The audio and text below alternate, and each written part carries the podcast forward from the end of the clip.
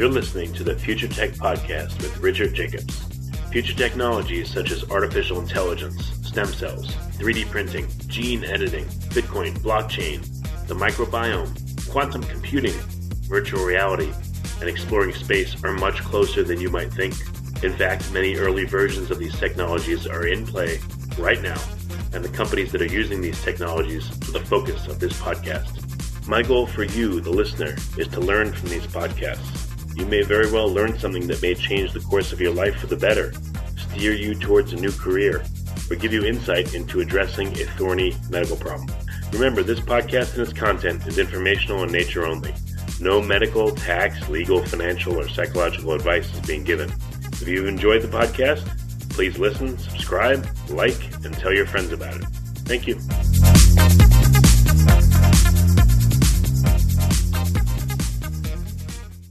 Hello, this is Richard Jacobs with the Future Tech and Future Tech Health podcasts. I have Mary Ellen Harte, PhD. She likes to be called Mel, it looks like. Uh, she co authored uh, the online book Cool the Earth Save the Economy in 2008, produced a weekly series, The Climate Change Report podcast in 2011. Uh, from 1999 to 2010, she produced and hosted a weekly summer radio program, Nature Notes, a natural history in the Colorado Rockies.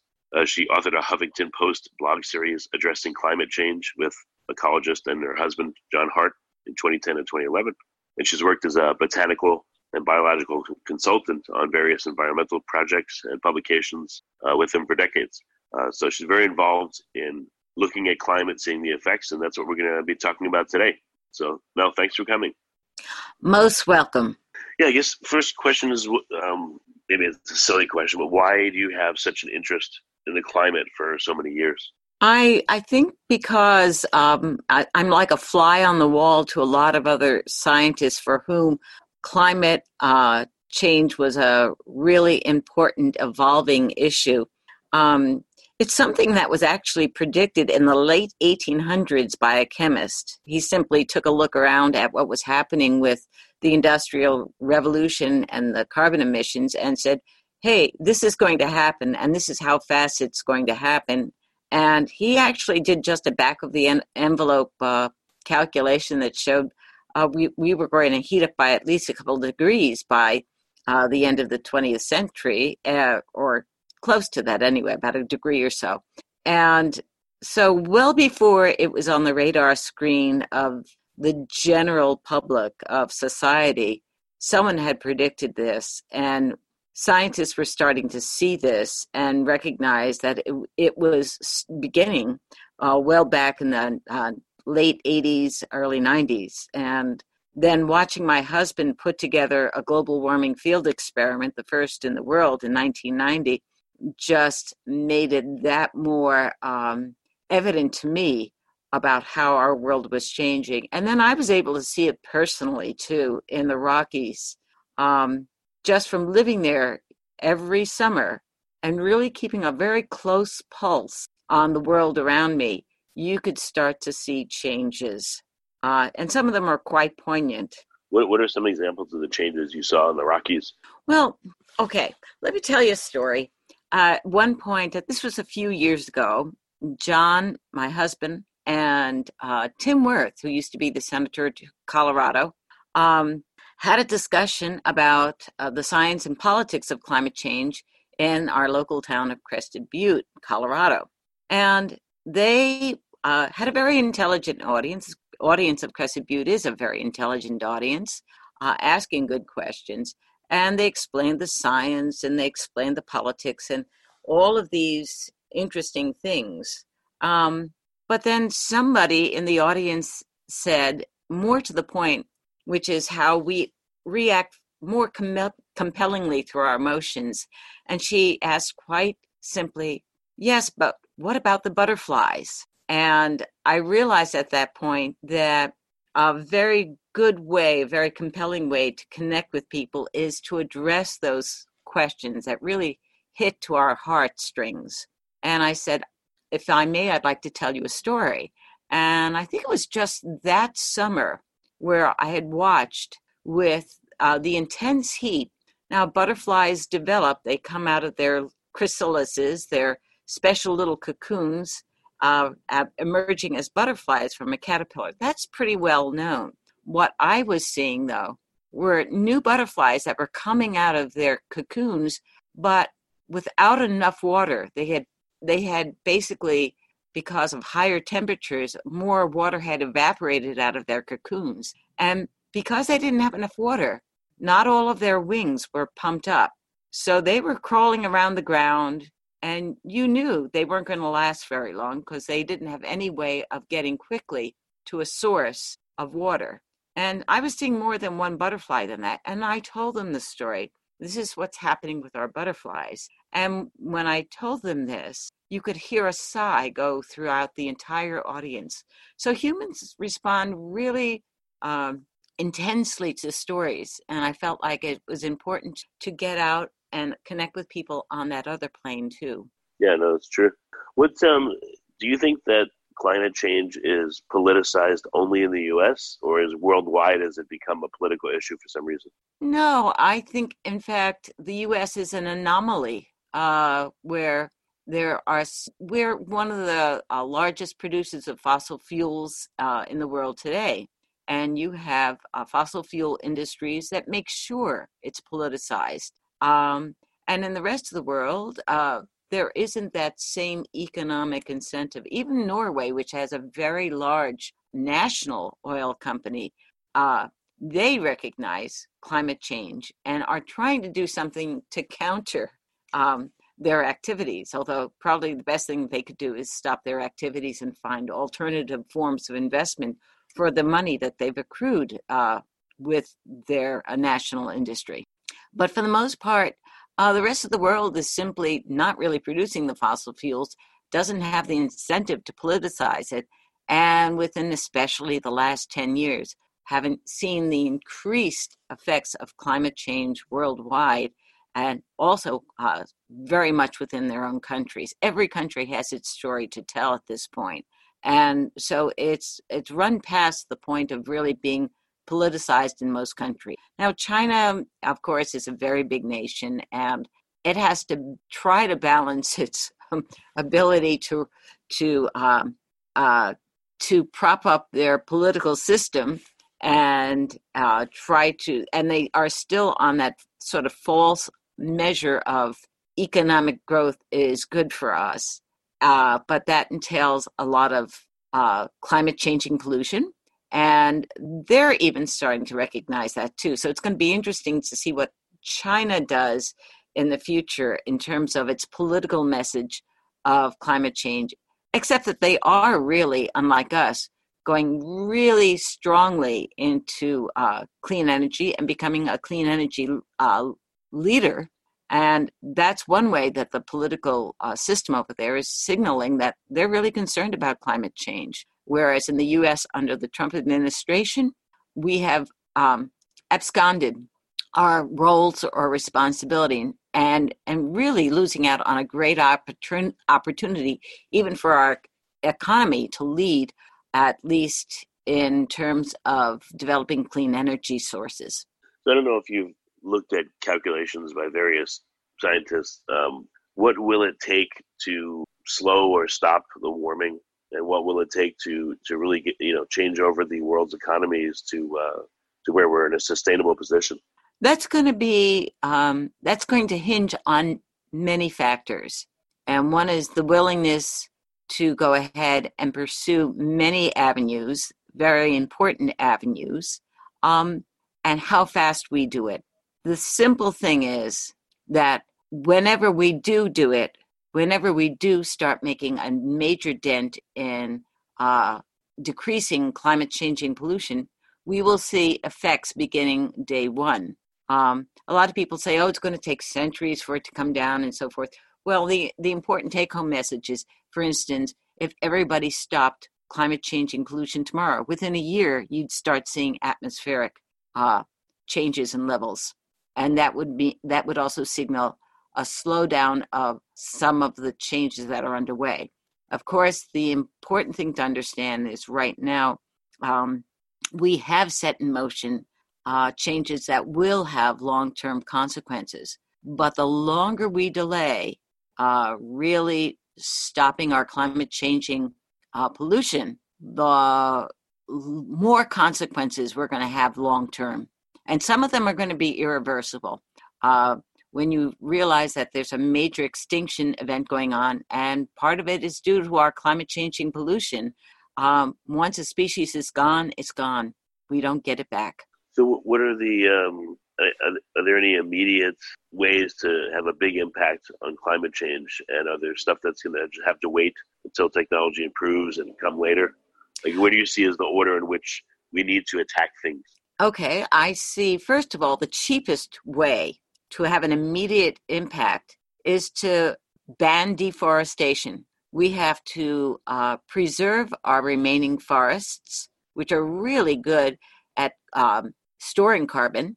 And we also have to improve. We have to uh, recover some of the ones that we've lost. So that's a really, probably the cheapest, most effective way of trying to go ahead and slow climate change. Uh, the next one, and I think this is uh, certainly true that we could uh, be upping, the United States could once again be taking a lead in switching to clean energy as quickly and fast as possible. It's not a technological problem, it's a political problem. We have the technology, we just don't have the political will at this point to pursue it. It would also be an economic bonanza for us, but again, when you have fossil fuel industries exerting uh, influence on the political leadership, uh, that's a, a real major barrier. But it would be very easy for us to go ahead and become a leader in uh, clean energy if um, we were properly encouraged by the political powers. Um, finally, there's something that I think a lot of people don't like to talk about simply because it brings up all sorts of emotional feelings. But actually, as one young uh, colleague said to me, hey, it just makes sense. And it makes sense economically uh, as well as environmentally. Um, and that's simply making uh, effective family planning free, uni- universally available to everyone for free, and especially in the United States. Um, we've been able to, uh, I should say, we, various uh, experts have been able to go ahead and tie rising populations in the United States to stress, which leads to all sorts of medical problems and mental problems, um, an increase in crime.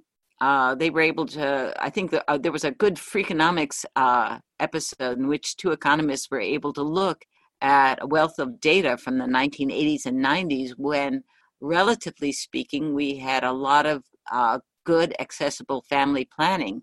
And they showed that there was a decrease of crime during that period, which then sort of went back up as uh, accessibility accessibility decreased. Um, and you know, family planning too. We're talking about preventing unintended pregnancies. So, this would also be something that a lot of people who feel very seriously about abortion should be embracing because it's been shown that whenever there is family planning, uh, there is a decrease in abortions. So, if people really want to see abortions disappear, um, they probably can do so much faster by just making sure that family planning uh, materials are open to everyone in the United States whether they are citizens or not. Um, one of the things that I think a lot of people don't recognize is that the people who are most likely to have unintended pregnancies that result in uh, living children are poor, relatively uneducated young women. Uh, not the teenagers. It's it's young women from the ages of 20, uh, 20 going all the way up to 40, actually, but especially 20 to 35. And these poor, uneducated women a lot of them are women, uh, poor women of color and undocumented women. So Trump's policies, for example, right now are are doing everything they can to encourage um, undocumented uh, women in the United States to have babies. Um, he's encouraging uh, what he would derisively call them having anchor babies, and it's his policies that, that are doing it. So there are many, uh, many reasons why we should be doing something which just makes sense. uh, we could be saving so much on the costs that unintended pregnancies. Uh, we could be saving so much in terms of national costs that are, are accrued due to unintended pregnancies. And it ramifies in all directions the economy, uh, the economic welfare of families. Um, in fact, there was a recent study looking at 50 years of family planning in the US, and it showed that when you have family planning in place, uh, you can go ahead. It results in higher incomes, higher labor force participation, higher education levels for children. Um, so there are many, many things that would go ahead and bolster our, our economy and the welfare and well-being of the United States if we had free access to family planning. Well, a lot of people seem to talk about the technological aspects of slowing or halting climate change. You know, we're talking about family planning. Um, I mean, that, that also appears to be against the backdrop of uh, population growth slowing, but still increasing. The population is still growing. Uh, do you feel like um, I don't know any tipping points that you see are nearest that technology could fix, or that you know family planning could fix? Like, what do you think is most within reach? Um, what do you mean by what do you think is most in reach? A tipping point? A what are you asking? Well, yeah, I, I asked you two questions. I'm sorry. Do, do you feel like uh, climate change is at a tipping point where in the next, I don't know, 10 years, five years, we're going to see really some dramatic changes in climate, you know, at least in certain areas? And then what technologies or things can be done, do you think, to start staving off uh, the worst effects of climate change in the near term? So it was a two part question. Okay. The magnitude of changes underway from climate change, none of our technology is going to be able to quote unquote fix. Um, it's it's sort of like watching a boulder start its way down a, a, a steep cliff. Um, it's going to gather more and more speed, and better to keep that boulder up there rather than try to stop it on the way down because technically, no, we're not going to stop it. Carbon storage, a lot of people think, oh, we could really do this. It would it would pay for itself. Well, no one has shown that carbon storage would pay for itself, especially when you think about the magnitude of carbon that we would have to take out of the atmosphere. Uh, I don't think we're ever going to get to the point where it quote unquote pays for us. We won't have the money because what's happening under climate change is not just that the climate is changing, but that populations are being increasingly battered by disasters from all sides. And we're seeing the first layer of it with these extreme weather events of floods and so forth. But then later on, we're going to be seeing rising sea levels where it will start flooding the most populated sections of the earth, uh, where it will start really affecting food production. And these are major things that are going to be happening that will require our resources to try to counter. But at the same time, we won't have, we'll have basically a triage of what we can do at that point. Do we go ahead and start investing in carbon capture when, hey, we have to eat? um, so technology uh, can only take us so far. The best use of technology is, as I said, developing clean energy sources and improving the development of uh, clean energy sources as well as uh, energy conservation in general. And the thing to really unlock the greatest change is to create a political leadership that recognizes these avenues of solutions and acts on them. We don't have that yet. Greta Greta Thun was absolutely right. You know, how dare you? She said because you're robbing me of my childhood. I shouldn't be here. Uh, what are you guys doing? You haven't done anything to prevent this crisis, and you haven't yet shown me that you're doing enough. And in fact, it's well known that most of the uh, quote unquote climate goals of uh, most countries on earth don't come close to addressing what needs to be done to really slow down climate change. So it we don't have the technology to go ahead and put a band-aid on what's coming down the road. Uh, that's like saying, yeah, this boulder is coming towards us and it's accelerating. Uh, who has a really good wall to build against that? And no one does. So what's um how do you, what's your best guess on how this is going to play out, you know, in the near term? What do you think is going to happen? What's likely to happen? We're going to see a lot more disasters, a lot more um, opportunities squandered. Uh, we're going to see a lot more people dying. Uh, we're going to see a lot more stress on societies. Someone was saying the other day how there seemed to be so many stress, uh, stressful things, so many, uh, so much violence. There's been a lot of violence that has happened over resources, and as those resources become stressed because of our avenues of pollution, um, there are going to be more and more consequences in terms of just people fighting over what we have left and that's going to result in more and more violence. Uh, uh, you know, right now, a good example, for instance, in Syria, where uh, they probably could have uh, avoided the war if they had a responsible government, but even if they didn't have a very responsible government, it could have been avoided if Syria had had enough water. But the ex- more extreme droughts that are being experienced in the Middle East means that it's very easy for people to suddenly run out of some something as basic as water and if the government isn't going to do anything for them that becomes a really good basis for going to war. And the human rights of course are part are part and parcel of this but um, often it's basic resources that uh, promote a lot of warfare. And you're starting to see a lot of people now fighting over resources around the world. So what's uh how do you think that you're going to be able to help? I mean, you're spreading the word, but uh, what is there a specific subset of the mission that you want to accomplish through your work? I'm I want to attack the avenue that I feel is getting the least attention and yet could make a big difference. So we've talked about yes, clean energy and energy conservation as one avenue of solution. We've talked about uh, family planning as another set of solutions. We've talked about preservation of ecosystems, uh, such as forests, as another set of solutions. Um, those those three are pretty big ones right there.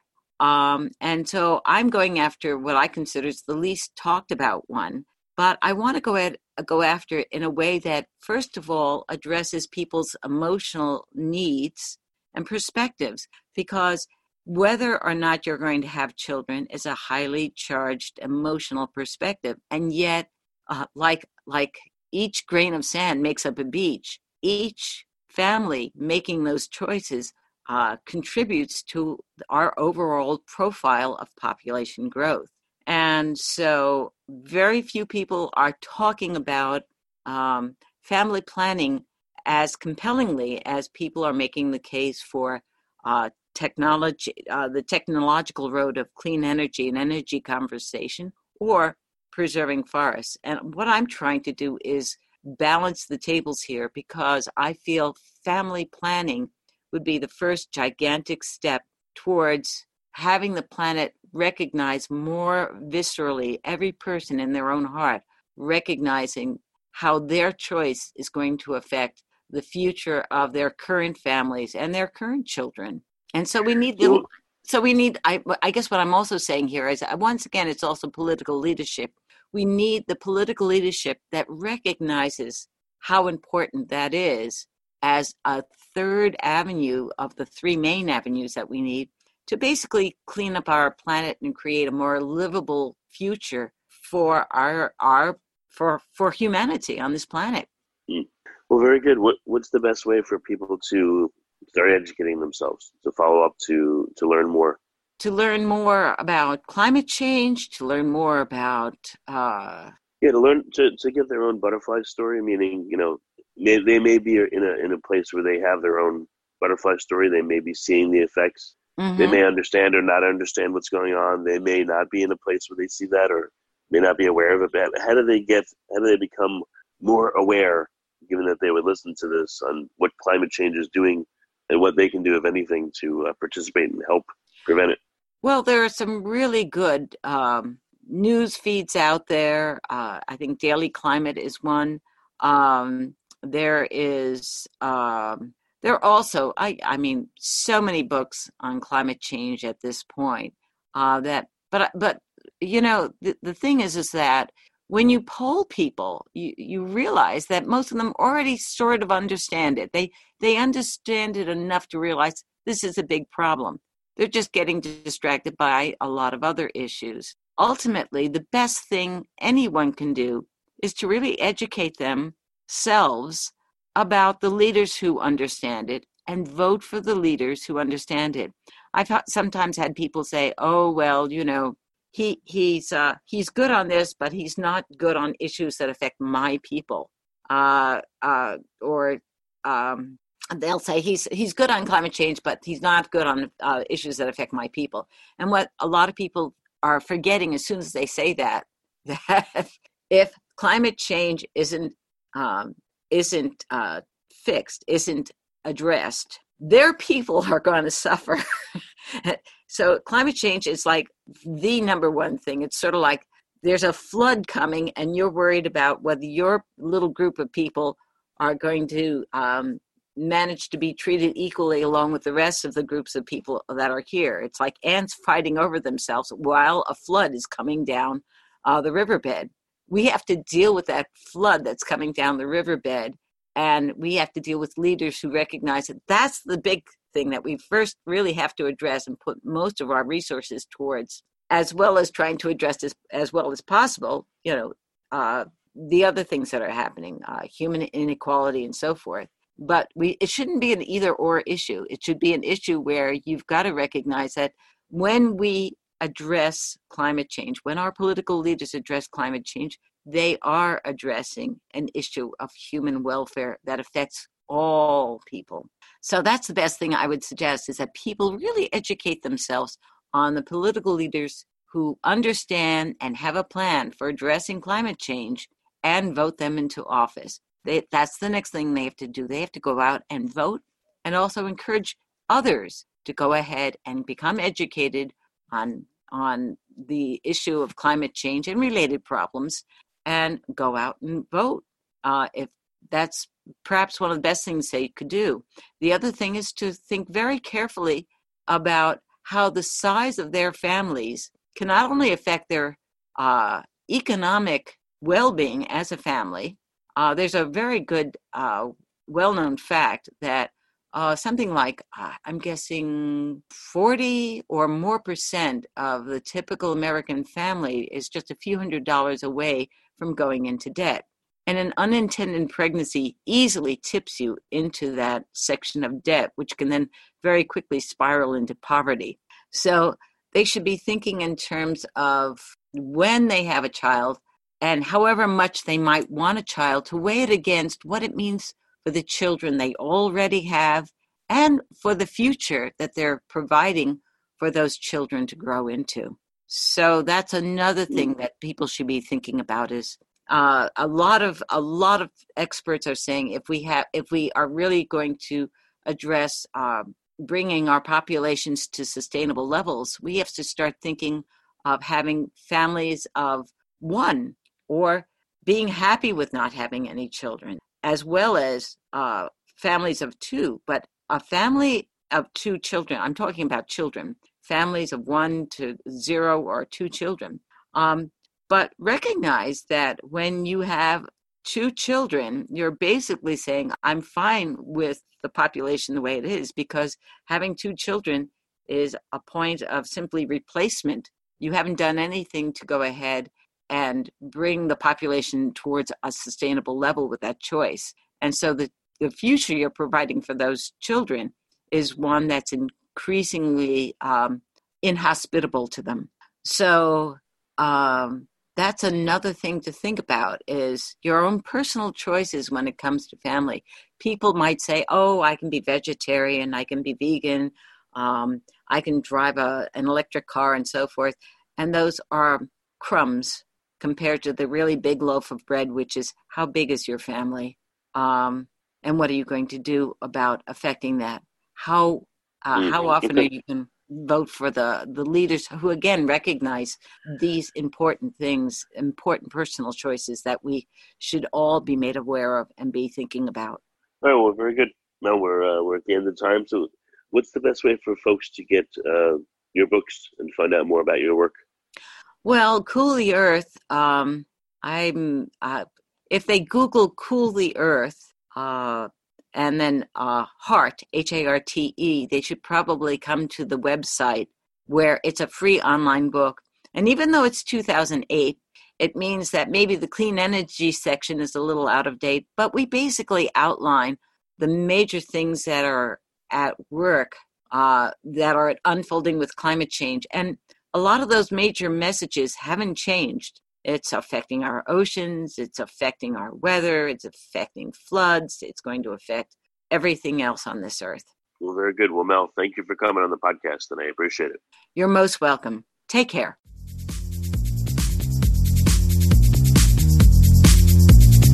You're listening to the Future Tech Podcast with Richard Jacobs.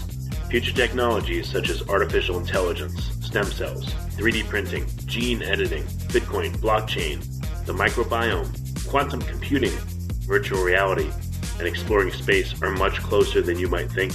In fact, many early versions of these technologies are in play right now, and the companies that are using these technologies are the focus of this podcast. My goal for you, the listener, is to learn from these podcasts. You may very well learn something that may change the course of your life for the better, steer you towards a new career, or give you insight into addressing a thorny medical problem. Remember, this podcast and its content is informational in nature only. No medical, tax, legal, financial, or psychological advice is being given. If you've enjoyed the podcast, please listen, subscribe, like, and tell your friends about it. Thank you.